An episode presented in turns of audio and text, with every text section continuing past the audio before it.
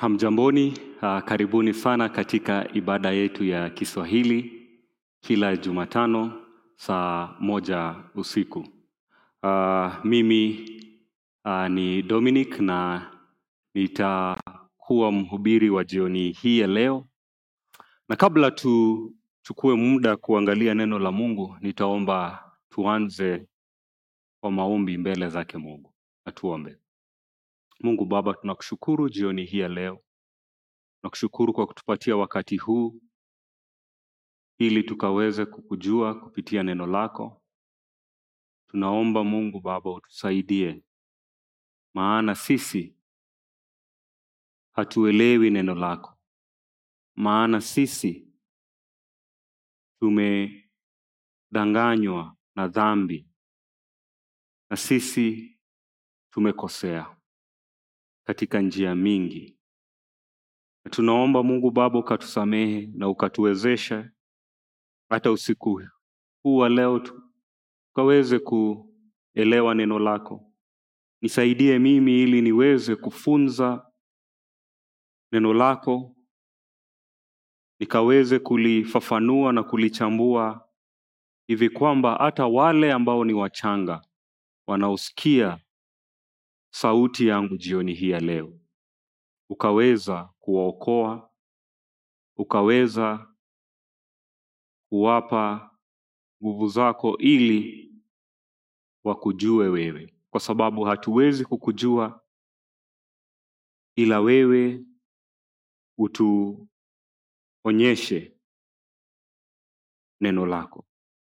Kwa hivyo kuwa nasi jioni hii ya leo, kwa sababu tunaomba haya katika jina la Yesu Kristo mwokozi wetu, amina. Uh, tumekuwa tukiangalia amri kumi za Mungu juma uh, tano kadhaa zilizopita, lakini kuanzia Jumatano iliyopita tuliweza kuanza heri uh, zilizo katika kitabu cha Mathayo, Mathayo mtakatifu mlango wa tano, na jioni hii ya leo tutakuwa tukiangalia heri ya pili. Na kabla tuweze kuangalia fungu la leo, nitaomba ya kwamba tuweze kufunua Biblia zetu katika Mathayo mtakatifu mlango wa tano, na nitasoma mstari wa kwanza hadi mstari wa kumi na moja, lakini tutakuwa tukizingatia na tukiangalia heri iliyo katika mstari wa nne, na ninasoma: naye alipowaona makutano, alipanda mlimani, na alipokwisha keti, kuketi, wanafunzi wake walimjia, akafumbua kinywa chake, akawafundisha akisema, heri walio maskini wa roho, maana ufalme wa mbingu ni wao. Heri wenye huzuni, maana hao watafarijika. Heri wenye upole, maana hao watairithi nchi. Heri wenye njaa na kiu ya haki, maana hao watashibishwa. Heri wenye rehema, maana hao watapata rehema.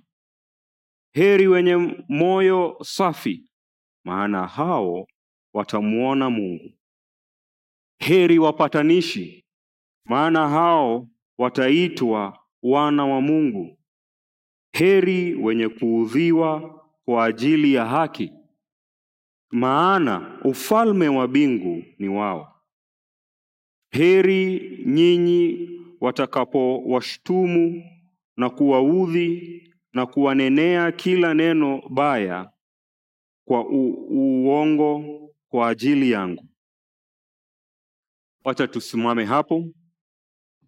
Kama nilivyowaeleza hapo, tukianza ya kwamba tutakuwa tukiangalia mstari wa nne, na kabla tena tuangalie mstari wa huu, tunafaa tuelewe ya kwamba kile kinachotendeka hapa ni Yesu Kristu anaponen, anaponena na anapozungumzia heri hizi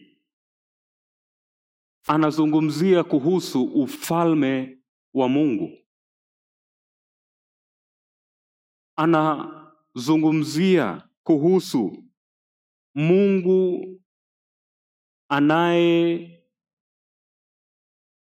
anayeleta ufalme wake ili wanadamu wakaweze kuingia na kuwa wenyeji wa ufalme huu. Na basi Yesu anatupatia anatuonyesha tabia ama maadili ya wale walio ndani ya ufalme wake, na tulivyoona katika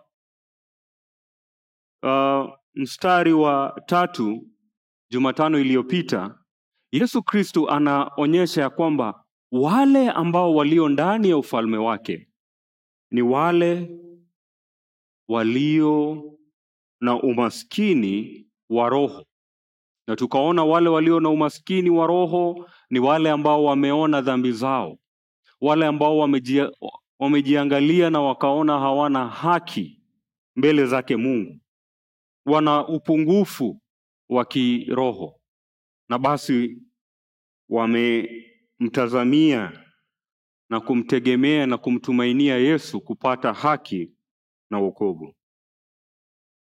Na Yesu hakusimamia hapo. Tunaona ya kwamba Yesu anapatiana tabia ya pili au jinsi wale walio ndani ya ufalme wa Mungu wanavyojulikana. Wanajulikana vipi? Yesu hapa anasema heri wenye huzuni au heri wenye kuomboleza, maana hao watafarijika. Ni muhimu tuelewe Yesu anama, anasema nini hapa na anamaanisha nini, kwa sababu ingawa Biblia nyingi zimetumia neno huzuni, tafsiri iliyo bora zaidi ni neno kuomboleza, sio neno huzuni, kwa sababu neno huzuni haina uzito kama neno kuomboleza. Na Yesu alipokuwa ananena na anahubiria mkutano huu, alitaka waelewe ya kwamba wale walio ndani wa ufalme wa Mungu si wale walio na huzuni tu, ni wale wanaoomboleza, kwa sababu hili ndilo neno sahihi katika lugha ya Kigiriki, na kwa hiyo tutatumia neno hili kuomboleza tunapojifunza kifungu hiki pamoja jioni hii ya leo. Kwa hivyo tukishaangalia hayo, tujiulize maswali matatu. Ya kwanza, tunafaa tujiulize, je, maombolezi haya ni maombolezi gani? Maombolezi haya ni nini haswa? Yesu anamaanisha nini? Kwa sababu kama tulivyoona, Yesu hapa anachambua sifa ya pili inayofuata wale walio ndani ya ufalme wa Mungu. Sifa ya kwanza ni kwamba hao ni wenye umaskini wa kiroho, na sifa ya pili ni kwamba hao wanaomboleza. Basi hapa Yesu tunaona ya kwamba yeye hafafanui hafafanui kile kinachosababisha maombolezo ama maombolezi.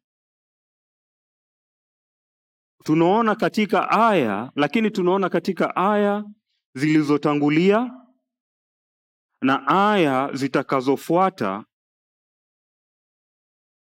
ya kwamba zote zinazingatia jambo fulani, ili tukaweza kuelewa kwa nini Yesu anasema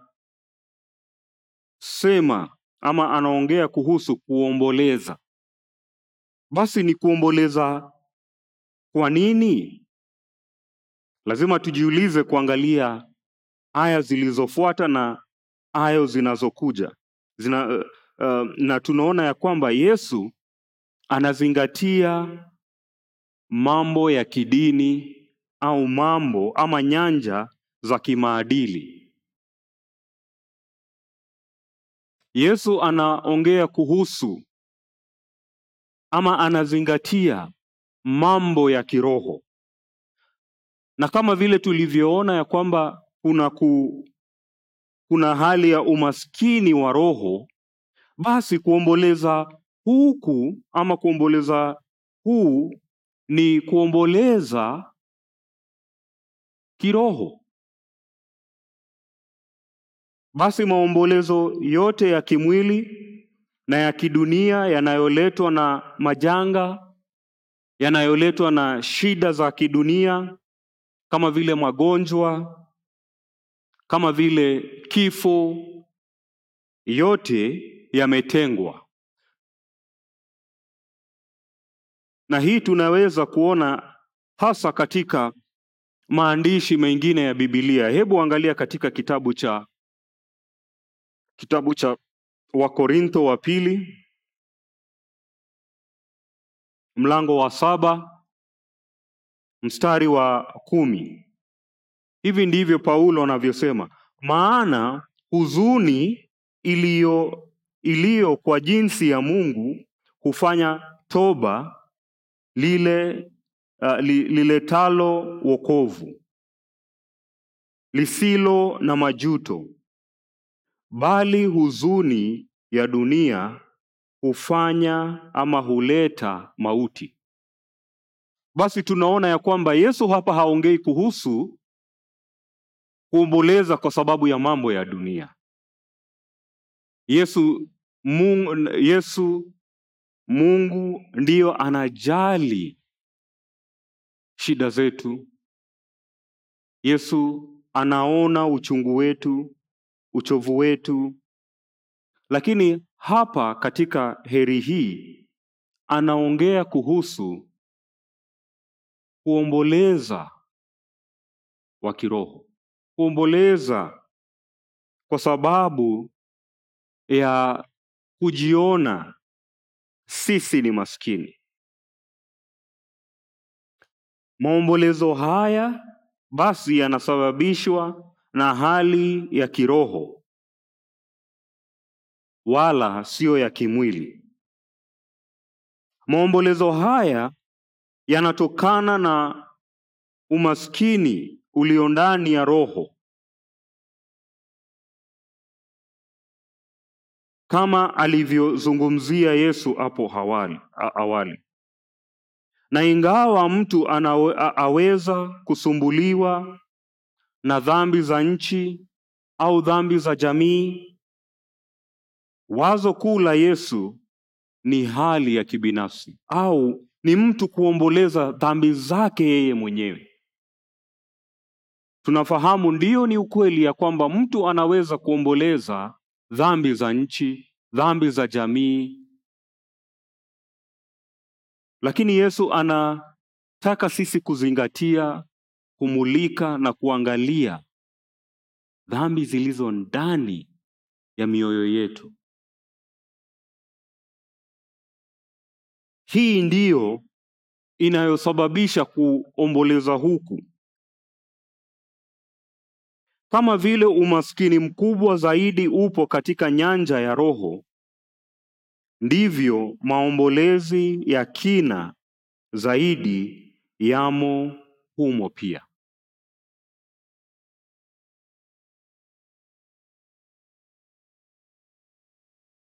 Je, ukijiangalia wewe mwenyewe waweza kusema ya kwamba kweli umeomboleza dhambi ulizozifanya? Je, waweza kusema ya kwamba dhambi yako ama dhambi ulizozifanya ukizitazama, ukiziangalia kupitia neno la Mungu, je, zinakusumbua? Au kwako dhambi ni kitu rahisi? Ni kitu nyepesi sana? Wasema ah, ndiyo ni dhambi, lakini kila mtu anatenda dhambi, hilo ni jambo la kawaida. Huko si kuomboleza dhambi zetu. Au wakati mwingine twajipata tunasema ya kwamba ndiyo nilitenda dhambi, lakini nilitenda kwa sababu ya mtu fulani. Yeye ndiye aliyenifanya mimi nikatenda dhambi. Huo si kuomboleza dhambi.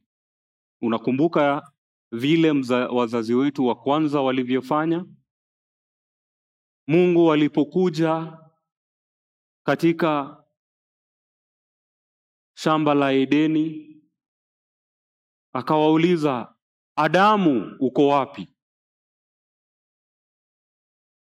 Badala ya Adamu kuomboleza, badala ya Adamu kuonyesha huzuni na kuvunjika moyo wake kwa sababu ya dhambi zake, alifanya nini?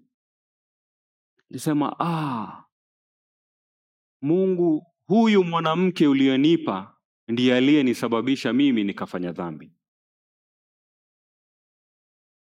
Naye mwanamke akasema, ah, ni huyu yule nyoka ndiye aliyenisababisha mimi nikatenda dhambi. Kuomboleza dhambi ni kuwa katika hali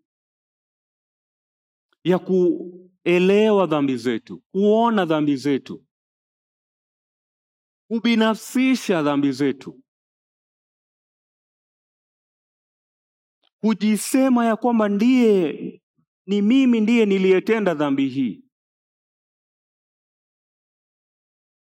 Ndiye ndiyo kuna mtu aliyenitega ama kuna mtu aliyenisababisha nikafanya dhambi hili, lakini ni dhambi langu. Hapo ndipo maombolezi ya kiroho yanayoanza. Sisi wenyewe kujiona ni watenda dhambi, sisi wenyewe kuona uzito wa dhambi zetu, na baada ya hayo kuona uchungu unaomleta uh, uchungu wa dhambi zetu mbele zake Mungu, uchafu wa dhambi zetu mbele, mbele zake Mungu. Na basi maombolezo ya, ya kweli, maombolezo ya kiroho, matokeo yake ni hali hii, hali ya kutubu dhambi. Matokeo ya kuomboleza ni toba ya ukweli, na ni toba ya ukweli kwa sababu inamlazimu mtu kujikana, inasababisha mtu kuchukia dhambi zake, inasababisha mtu kumtazamia Yesu na Yesu pekee ili apate wokovu. Kwa hivyo kuomboleza huku kunaanza na kuona dhambi, kuona uzito wa dhambi zetu, kusumbuliwa na dhambi, lakini mwishowe ni kumtumainia na kumkimbilia Yesu, kwa sababu Yesu Kristo katika Biblia ameahidi na kusema ya kwamba atawasamehe, ya kwamba atawaokoa na ya kwamba atawapa amani wale wote wanaomkimbilia, wala hata mkataa mtu yoyote. Hii ndiyo ukweli ya Biblia, ya kwamba wale wote ambao wanaoomboleza, wale wote ambao wanaoona uchungu wa dhambi zao, wale wanaoona uzito wa dhambi zao na wanafadhaishwa na dhambi zao, watapata wokovu na amani ndani yake Yesu. Kwa hivyo tumeweza sasa kuona maombolezo haya ni maombolezo ya aina gani? Maombolezo ya kiroho, ni maombolezo ya yanayosababishwa na dhambi zetu, yanayosababishwa na sisi kufadhaishwa na dhambi zetu, na mwishowe kumtazamia Yesu ili tukaweza kupata wokovu. Basi hilo ni swali la kwanza tumejiuliza, na natumai ya kwamba kupitia neno lake Mungu tumeweza kujibu swali hili. Lakini tujiulize swali la pili basi, kwa sababu Yesu amesema heri wenye kuomboleza, maana hao watafarijika. Hao walio katika hali, hali ya kuomboleza wako ndani ya ufalme wake Mungu, na kwa sababu wako ndani ya ufalme wake Mungu, kuna baraka wanayoipata, na baraka wanayoipata ni hii ya kwamba hao watafarijiwa, watapata faraja kutoka kwake Mungu. Na basi tunafaa tujiulize, je, hawa wanaoomboleza dhambi zao watafarijiwa vipi au watafarijika vipi?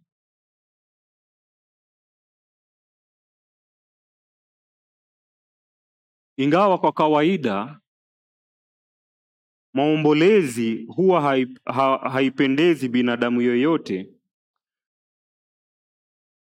Mungu hapa anaahidi ya kwamba wale wanaoomboleza watabarikiwa. Tunaposikia neno kuomboleza ama nyumba ya, ma, ya maombolezi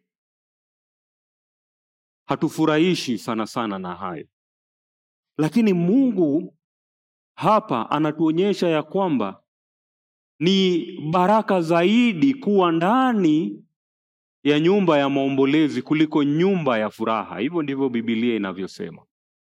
Kwa nini? Kwa sababu wakati tunapoomboleza, kwa sababu wakati tunapojikana, wakati tunapochukia dhambi zetu, baraka zake Mungu zinajaa mahali pale. Mungu anaahidi hawa wanaoomboleza baraka ya kipekee. Wale wanaohuzunika kwa ajili ya dhambi zao, wale wanaoteswa na uovu wa dhambi zao, wale waliojeruhiwa kwa kuwa wamemkosea Mungu, hawa Mungu anawaahidi baraka ya faraja na faraja ambayo inayotoka kwake Mungu mwenyewe.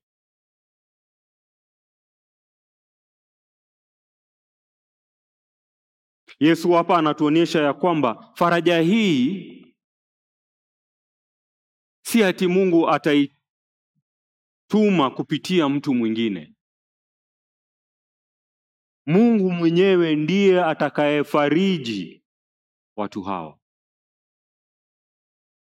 Hiyo ni baraka kuu, baraka iliyoje ya kwamba Mungu mwenyewe anaahidi ya kwamba atafariji binadamu, binadamu mnyonge, binadamu maskini. Mungu aliye mkuu, Mungu aliye mtakatifu, Mungu muumba yote anasema ya kwamba mimi nitakuja na nitawapatia faraja. Basi faraja hii Mungu ya Mungu itakuja vipi? Lazima tuangalie katika Biblia ili tukaweze kuelewa kwa nini Yesu alitamka baraka hii. Basi faraja ya kwanza ni ya kwamba hawa wanaoomboleza watapata faraja kupitia injili yake Yesu Kristo. Ndani ya injili ambayo inayoitwa habari njema, ndipo hawa watakapopata faraja,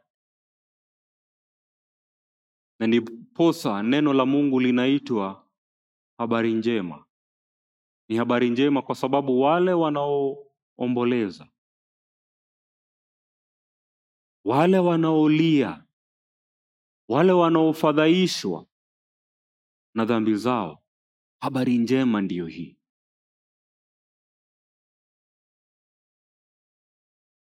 Kupitia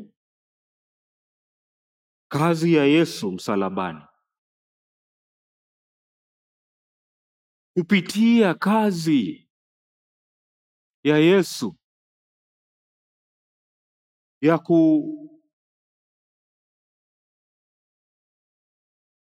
kufa msalabani,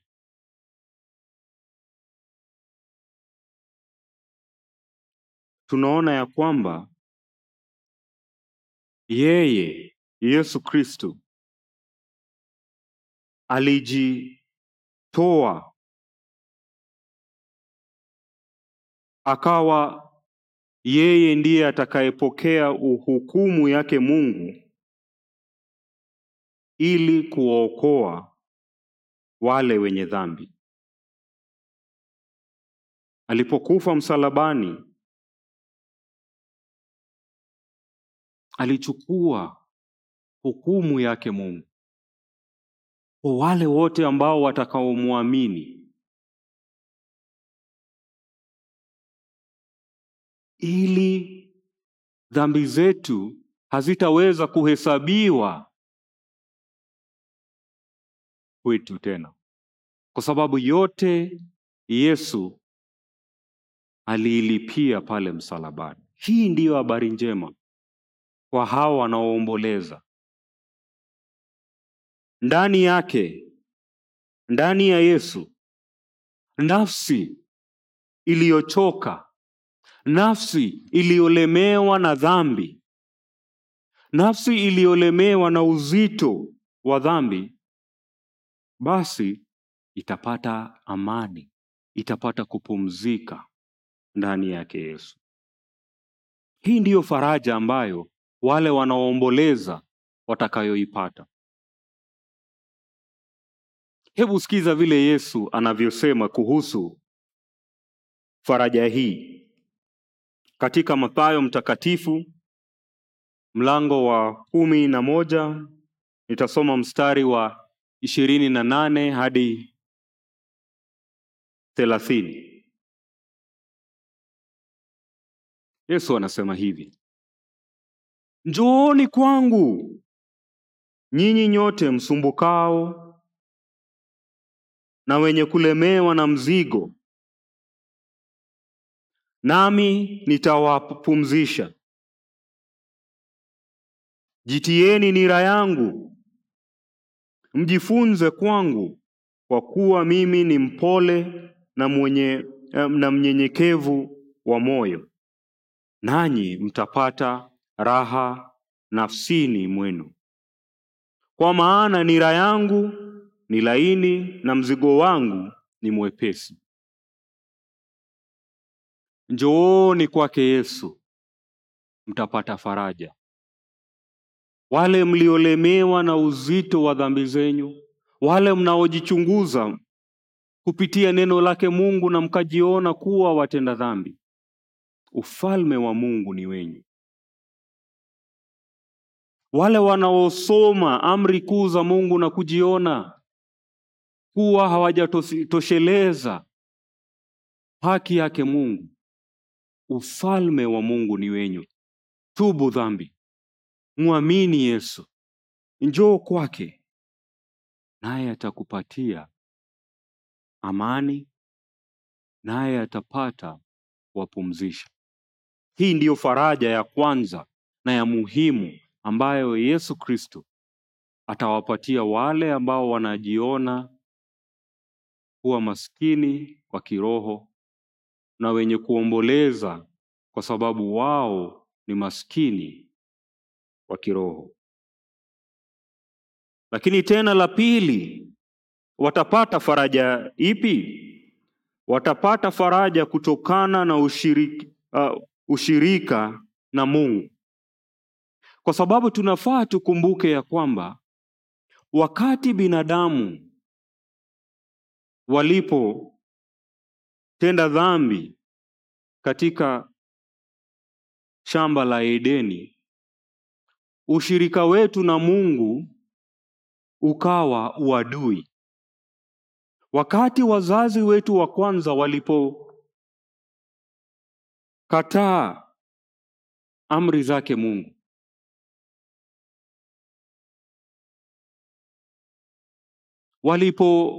walipochukua tunda lile walilokatazwa na walipolikula, basi binadamu wote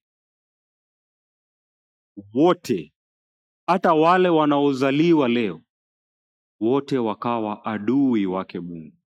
Hivyo ndivyo Biblia inavyotuonesha, hasa ukisoma katika kitabu cha Waefeso mlango wa pili, ya kwamba sisi kwa sababu ya dhambi zetu tukafanywa kuwa maadui na Mungu, lakini kupitia tena kupitia kazi ya wokovu wa Yesu Kristu hapo msalabani, tunaona nini? Tunaona ya kwamba yeye akatuunganisha ama akatupatia sisi tunaotubu dhambi, sisi tunaona uh, umaskini wetu wa kiroho, sisi tunaoomboleza dhambi zetu, yeye sasa ametu ametuunganisha na Mungu. Hili ndilo baraka kuu ambalo Mungu aliyo ametuahidi ama ameahidi wale wote watakaomwamini Yesu Kristo.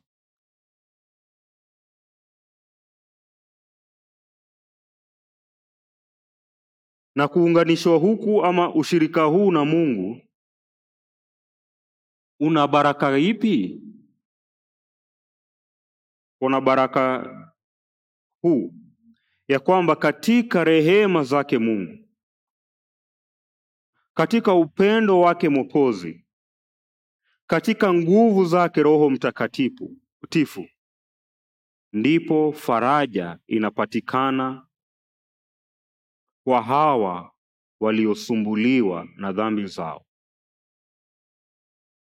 Ushirikiano na Mungu Baba, Mungu Mwana, Mungu Roho Mtakatifu. Hapo ndipo tunapata kijito na tunapopata chemchemi za rehema na chemichemi za faraja. Hebu tazama katika Biblia katika kitabu cha Zaburi thelathini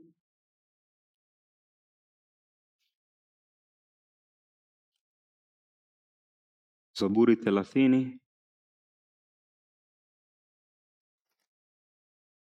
mstari wa kumi na moja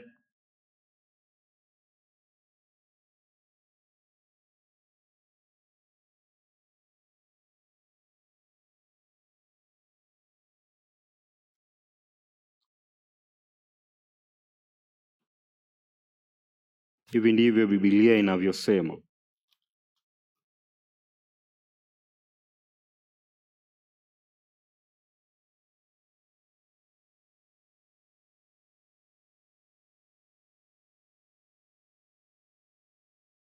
Zaburi thelathini mstari wa kumi na moja unasema hivi: uligeuza matanga yangu kuwa machezo, ulinivua gunia, ukanivika furaha. Kupitia kwake Yesu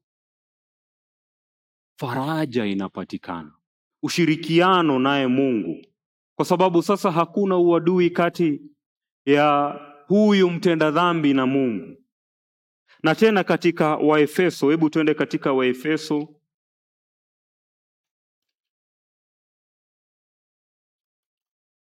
Waefeso wa pili ili tukaweza kuona faraja inayotokana katika ushirikiano na Mungu. Tumeona hapo Mungu katika Zaburi amesema ya kwamba wale walio ndani yake Mungu, Mungu aligeuza matanga yao, aligeuza maombolezi yao. Kuwa nini? Kuwa mchezo, kuwa furaha, na akali, ali, ali, anawavua gunia na kuwavika na furaha. Hebu angalia kazi yake Yesu. Kutoa uadui kati yetu na Mungu na kutupatia faraja kuu. Waefeso wa pili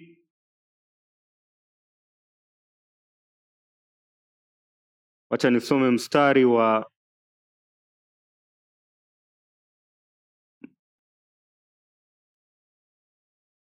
kumi na tatu hadi kumi na tano.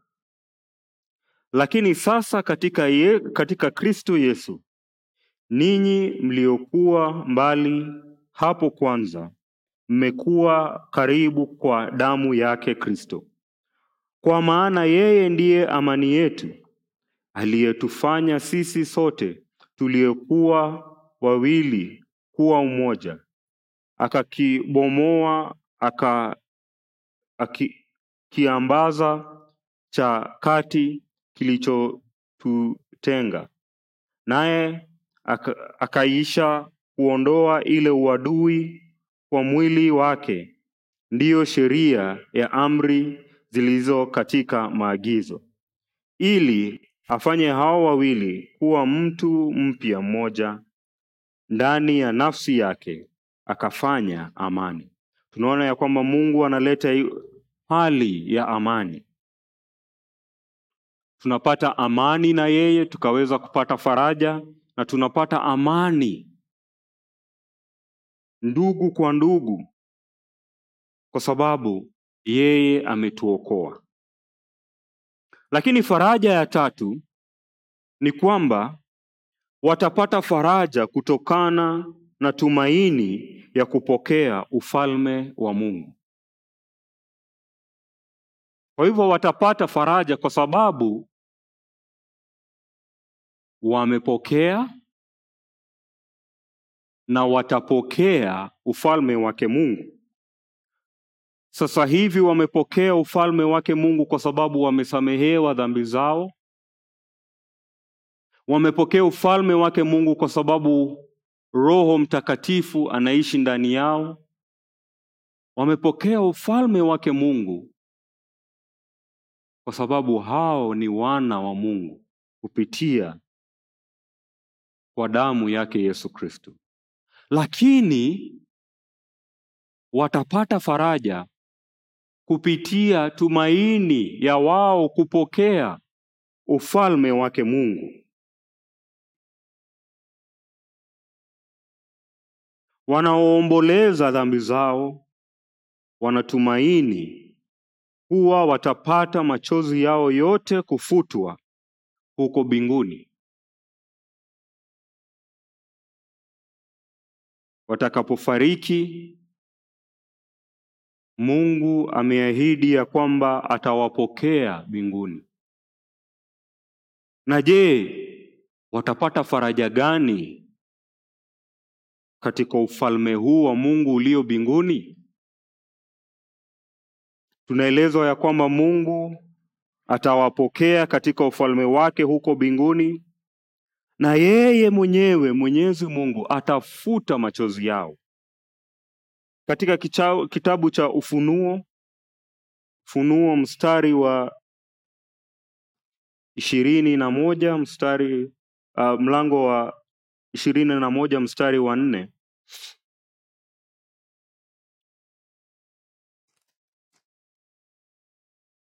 hivi ndivyo Biblia inatuambia: naye atafuta kila chozi katika macho yao, wala mauti haitakuwapo tena, wala maombolezo, wala kilio, wala maumivu hayatakuwepo tena, kwa kuwa mambo ya kwanza yamekwisha kupita. Watapata kufarijiwa kwa sababu Mungu mwenyewe atafuta machozi yao kwa kuondoa dhambi, dhiki, kifo, atayaondoa yote.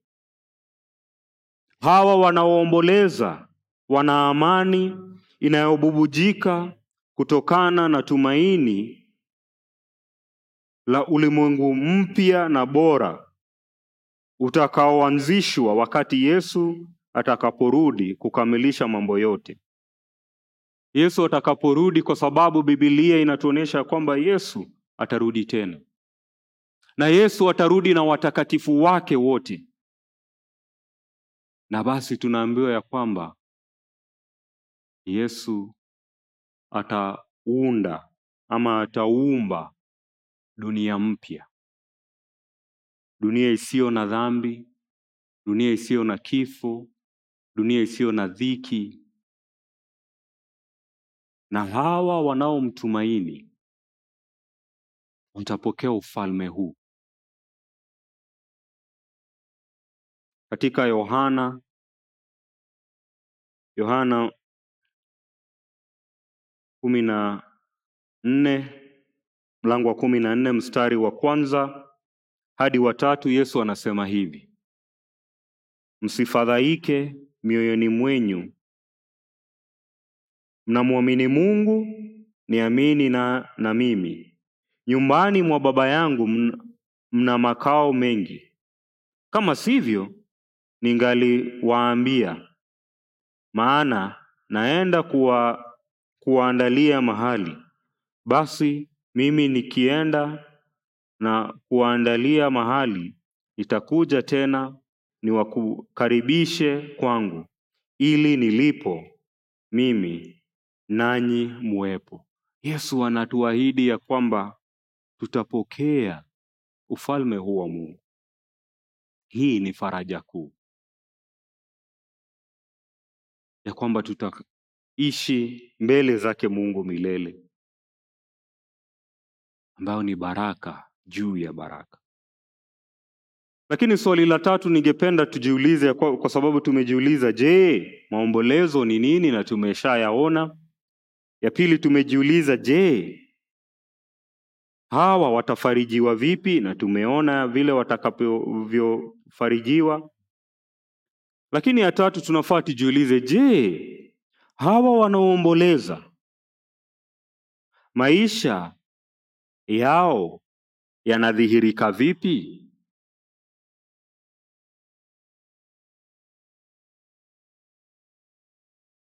Kama tulivyoona, Mungu amebariki hawa wanaoomboleza kwa kuwapa uh, kuwapa ahadi ya faraja ndani yake Yesu Kristo. Lakini kwa sababu bado wako hapa duniani, kwa sababu bado wanaishi hapa duniani ambapo kuna shida, kuna dhambi, kuna mambo mengi ambayo bado yanawasumbua mioyo yao. Shetani na Ibilisi bado anawajaribu wakaweze kufanya dhambi, je, maisha yao yanadhihirika vipi ya kwamba hawa ni wenye kuomboleza dhambi zao? Tunaona kwa sababu Mungu amewafanya kuomboleza dhambi na kwa sababu Mungu amewapatia faraja kupitia injili yake Yesu Kristu na tumaini ya ufalme wa Mungu, na kwa sababu Mungu amewafariji kwa kuwapa Roho wake Mtakatifu, na sasa wana ushirika na Mungu, basi mioyo yao imebadilika, na mabadiliko haya yaliyo ndani ya mioyo yao yanaonekana kwa jinsi wanavyojiendesha mbele ya watu wengine. Na hawa wanajiendesha vipi au wanajidhihirisha vipi kuwa ni wenye kuomboleza dhambi zao?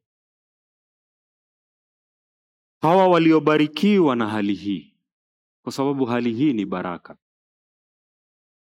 Hawa waliobarikiwa na hali hii huwa wanajiweka wazi kila mara kwa njia za neema.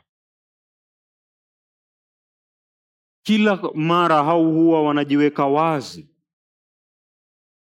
kwa njia hii. Na njia ya neema ni nini?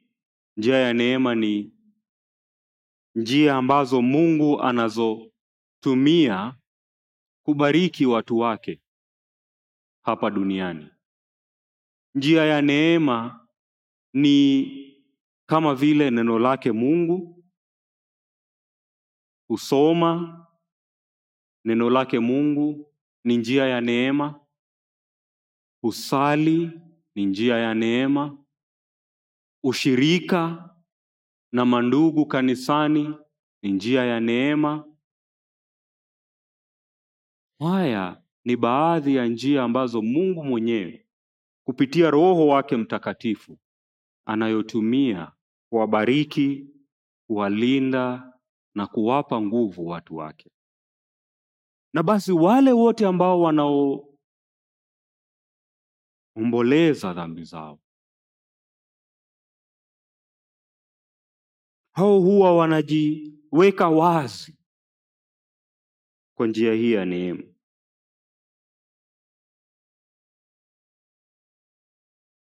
Wanajiweka wazi kwa sababu ni kupitia njia za neema ndipo wanapopata nguvu, ndivyo wanavyopata nguvu. Na basi kwa sababu dhamira dhamiri zao ni, ni nyeti kwa ukweli wa maandiko, basi wanajitolea kila wakati kufunzwa neno lake. Wanajitolea kila wakati kwa ushirikiano unaoimarisha wa undugu. Wanajitolea katika maombi ambayo yanayoimarisha ushirika wao na Mungu. Faida za ushirika, faida za faida za ushirika na faida za, za kusali na za kusoma neno lake Mungu huwa haidharauliwi na hawa. Wao wanapoangalia neno la Mungu na wanaposhirikiana na mandugu, hao wanaendelea kuwa na kujiimarisha kiroho kupitia njia za rehema za neema. Basi wanaona dhambi zao wanatubu dhambi zao na wanazidi kumtumainia Yesu ili wapate wokovu. Katika Wahibrania mlango wa tatu mstari wa kumi na mbili na kumi na tatu Biblia inasema hivi: Angalieni ndugu zangu, usiwe katika mmoja wenu moyo mbovu wa kutoamini kwa, kujite, kwa kujitenga na Mungu aliye hai, lakini muonyane kila siku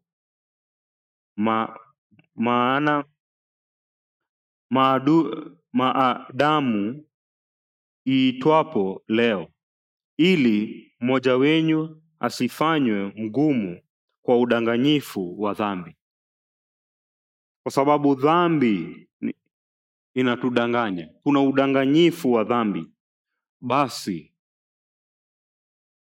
hawa wanategemea ushirika na watakatifu wengine ili wakaweza kuonywa, ndiposa mioyo yao isiwe ngumu.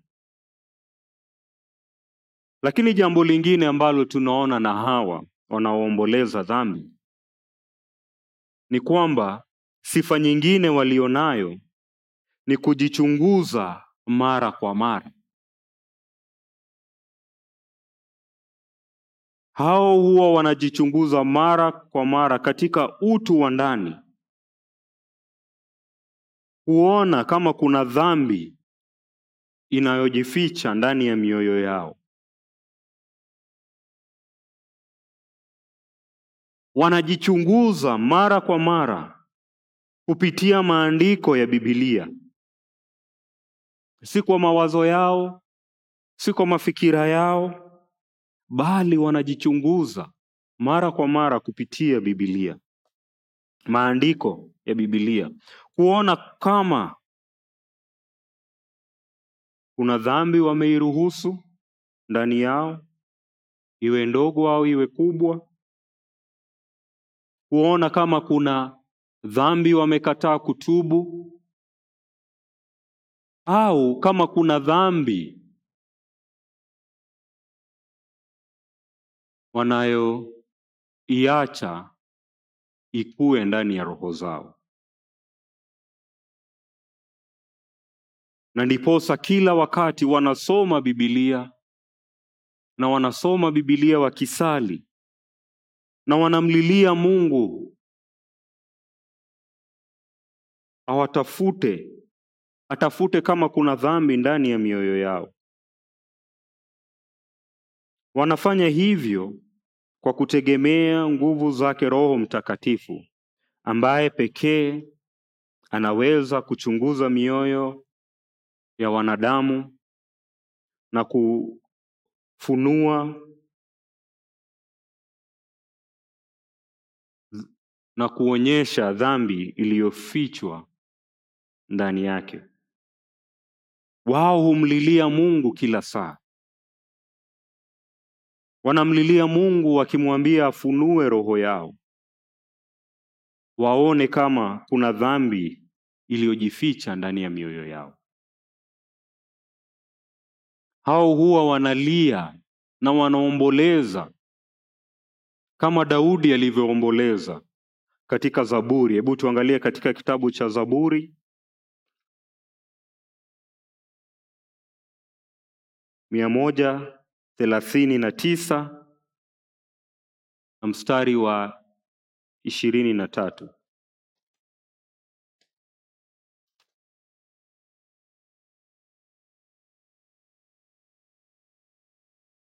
Hii ndiyo maombi ya hawa kila wakati. Ee Mungu, unichunguze, uujue moyo wangu, unijaribu, uyajue mawazo yangu, uone kama iko njia i, iletayo majuto ndani yangu, ukaniongoze katika njia ya milele.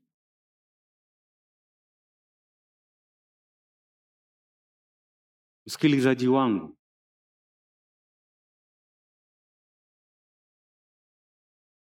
ukiangalia neno lake Mungu, je, waweza kusema kweli ya kwamba wewe umo ndani wa ufalme wa Mungu kwa sababu unaomboleza dhambi zako?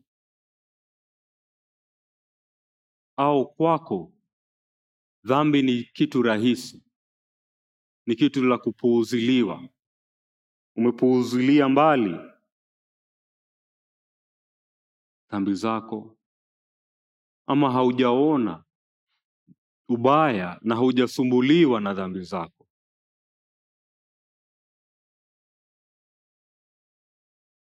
Maombi yangu ni kwamba Mungu akusaidie uone dhambi zako. Mungu akufanye kuomboleza, kulia, kuumizwa na dhambi zako, na mwishowe ukamtazamia na ukamwamini Yesu, ukatubu dhambi zako. Na wale walio ndani yake Yesu,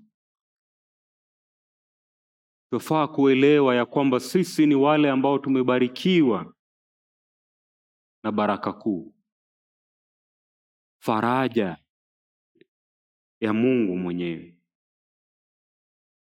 Tuko na ushiriki, ushirika na Mungu, tuko na ushirika na Roho wake Mtakatifu, tuko na baraka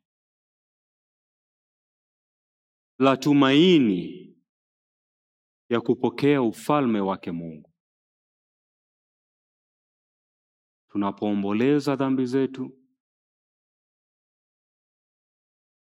tukumbuke kushukuru Mungu, tukumbuke furahia wokovu wake Mungu, kwa sababu ni kupitia injili yake Yesu Kristo ndipo dhambi zetu zimesamehewa. Na tuombe. Mungu Baba, tunakushukuru kwa jioni hii ya leo, tunakushukuru kwa kutupatia wakati huu ili tukaweza ku, kuona ya kwamba wewe umebariki wale wote wanaoomboleza dhambi zao. Aa Mungu, tunaomba utusaidie tukalia kama Daudi na kusema, o Mungu, unichunguze. Ewe Mungu, uijue moyo wangu. O Mungu,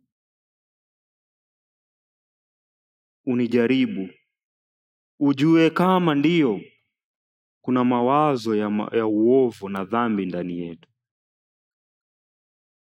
Tunaomba utusaidie tukaweze kutubu dhambi, wale tulio na dhambi, na ukatusaidie tukaweze kumtumainia Yesu